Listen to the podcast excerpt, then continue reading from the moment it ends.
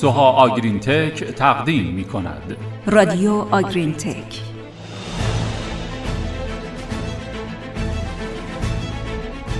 درود به شما. شنونده ی پادکست از سوها آگرین تک هستید. سلام. در دومین شنبه پاییزی با موضوع یک نواختی در تغذیه گوساله ها با شما همراهیم. نکته ای که همیشه در مورد گاف ها گفته میشه اینه که گاف ها بنده عادتند و تغییرات زیاد در سیستم پرورش اونها باعث افزایش استرس و کاهش عملکردشون میشه.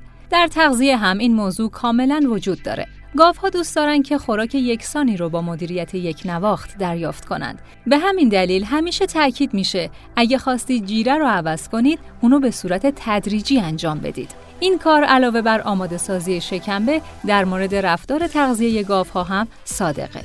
خب حالا سوال اینه که آیا این موضوع در مورد گوساله ها هم صدق می‌کنه؟ یعنی گوساله ها هم به یک نواختی در تغذیه احتیاج دارن؟ پاسخ اینه که یک نواختی در تغذیه گوساله ها اهمیت بیشتری داره. اما چرا این یک نواختی اهمیت بیشتری داره؟ گاف ها عموما یک جیره کاملا مخلوط دریافت می کنند که مواد خوراکی متفاوتی در آن وجود دارند و اگه یه خوراک به هر دلیلی تغییر کنه شاید در مقایسه با بقیه ترکیبات جیره چندان باعث تغییر در ترکیبات و یک نواختی جیره های مصرفی نشه. اما در گوساله ها بخش عمده ای از احتیاجات گوساله از شیر تأمین میشه مخصوصا در اوایل زندگی که تغییر در ترکیب شیر می‌تونه باعث تغییر در مواد مغذی دریافتی گوساله بشه. یعنی با تغییر ترکیب شیر، گوساله هر روز میزان متفاوتی از مواد مغذی رو دریافت می‌کنه که حتما بر رشد و عملکردش تأثیر منفی می‌ذاره. شما شنونده پادکست گروه سوها آگرین تک هستید. شیر یه ترکیب عالیه که در اون انرژی، پروتئین، ویتامین ها و مواد معدنی به صورت یک خوراک واحد ترکیب و برای تقویت، رشد و سلامت گوساله طراحی شدن. شیرهای قابل و غیر قابل فروش می‌تونن برای تأمین نیازهای گوساله تغذیه بشن. مشخصه که شیرهای غیر قابل فروش می‌تونن سطوح متفاوتی از مواد مغذی داشته باشن. تعداد گاوهای درمان شده و یا دوره انتقال یک بهاربند تولید کننده شیرهای غیر قابل فروش می‌تونه روزانه تغییر کنه و حتی در بین هر وعده شیردوشی ممکنه کاملا متفاوت باشه. یعنی شیری که شما در هر وعده به گوساله های خودتون میدین نسبت به وعده دیگه کاملا متفاوته و این می‌تونه باعث تغییر در رشد گوساله ها بشه. در پادکست 72 به معایب تغذیه شیرهای غیرقابل فروش به گوساله ها پرداختیم و در اینجا از توضیحات بیشتر خودداری می‌کنیم.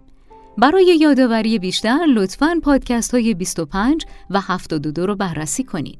فقط یک نکته و اونم این که در ترکیب شیرهای بیمارستانی میزان پروتئین شیر از 2.9 دهم تا 5.1 و میزان چربی شیر هم از 2.8 دهم تا 4.7 دهم درصد می‌تونه متفاوت باشه. حتی در بعضی از موارد مشاهده شده که ماده خشک شیرهای بیمارستانی به زیر 7 درصد می‌رسه. حالا سوالی که مطرحه اینه که آیا شیرهای قابل فروش هم همین مشکل رو دارن؟ یا به عبارت دیگه گله هایی که از شیرهای سالم و قابل فروش برای تغذیه گوساله استفاده می‌کنن هم دچار این مشکل میشن؟ در جواب باید گفت بله. شیرهای قابل فروش هم می‌تونن متغیر باشن. بسته به اینکه برای تغذیه به گوساله ها چطور با هم مخلوط شده باشن. آزمایشی که در انیستیتو ماینر آمریکا انجام شد و نمونه شیرهای قابل فروش تغذیه شده به گوساله ها رو دو بار در روز در طول چندین ماه در یک مزرعه جمع و آنالیز کردن نتایج خیلی عجیبی داشت و تنوع زیاد مواد مغذی بین شیرها مشاهده شد. در واقع دامنه ای از 1.54 تا 7.71 صدم درصد چربی 2.67 تا 3.55 صدم درصد پروتئین و 10.52 تا 16 و 29 صدم درصد مواد جامد بین نمونه ها وجود داشت.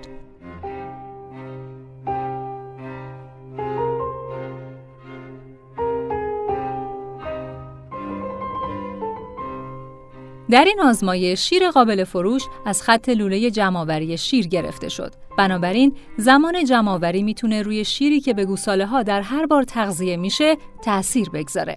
یعنی ممکنه شیر تغذیه صبح گوساله ها از شیر بهاربند پرشیر گرفته شده باشه که طبیعتا ماده خشک کمتری داره و شیر تغذیه اصر از بهاربند کمشیر با ماده خشک بالاتر گرفته شده باشه. بقیه مطالعات هم دامنه مشابهی از تغییرات رو نشون دادن که بیانگر این بود که اگرچه گوساله ها میزان مشابهی از شیر رو روزانه تغذیه می‌کنن اما اونها نمی‌تونن میزان مشابهی از مواد مغذی رو مصرف کنن. مصرف متغیر مواد مغذی از شیر می‌تونه باعث کاهش بالا رفتن وزن روزانه، مصرف استارتر و کارایی خوراک بشه. حالا برای حل این مشکل چه کارهایی میشه انجام داد؟ ما چند نکته بهتون پیشنهاد می‌کنیم که با رعایت اونها می‌تونین شیر یک نواختری در اختیار گوساله ها قرار بدید. اول سعی کنید برای تأمین شیر همیشه از یک بهاربند استفاده کنید. مثلا اگر از شیر های پورتولید استفاده میشه همیشه زمانی شیر برای گوساله ها جداشه که در این بهاربند در حال دوشیدن هستند. اگه تعداد گاوهای داخل بهاربند بیشتر باشه بهتره چون در این حالت تنوع داخل بهاربند کمتر میشه. البته به نظر میاد که بهترین شیر برای گوساله ها شیر گاوهای عواست شیردهی باشه که ترکیب یک نواختر و شبیه به ترکیب اصلی شیر داره. علاوه بر این با استفاده از یک منبع بزرگ شیر تأثیر انفرادی گاوها حداقل میشه و منبع یک نواختری از شیر برای تغذیه گوساله ها به دست میاد.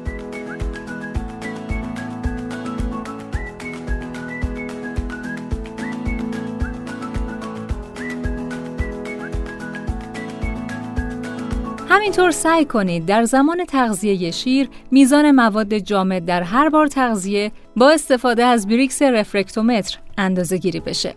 این کار رو برای یک هفته تا ده روز به طور مرتب در وعده های مختلف تغذیه گوساله ها انجام بدید. بعد تفاوت کیفیت شیر رو در وعده های مختلف و روزهای مختلف بررسی کنید.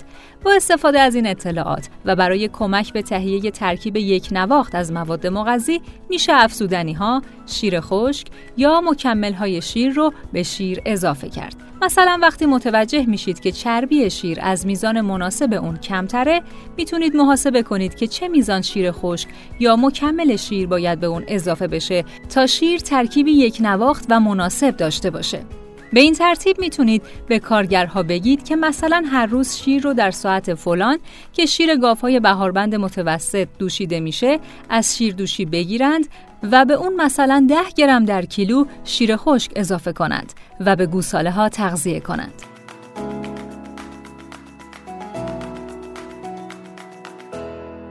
به طور کلی سعی کنید نکاتی که در این پادکست گفته شد رو خوب رعایت کنید تا شیری با ترکیب کاملا یک نواخت در اختیار گوساله ها قرار بگیره. این موضوع می‌تونه باعث یک نواختی رشد و عملکرد گوساله ها بشه. اما دو سوال که بعد از شنیدن این پادکست باید بهش پاسخ بدید. درصد تنوع چربی و پروتئین شیر قابل فروش در تغذیه گوساله ها چه مقدار بوده؟ و برای تغذیه یک نواخت شیر به گوساله ها باید چه نکاتی رعایت بشه؟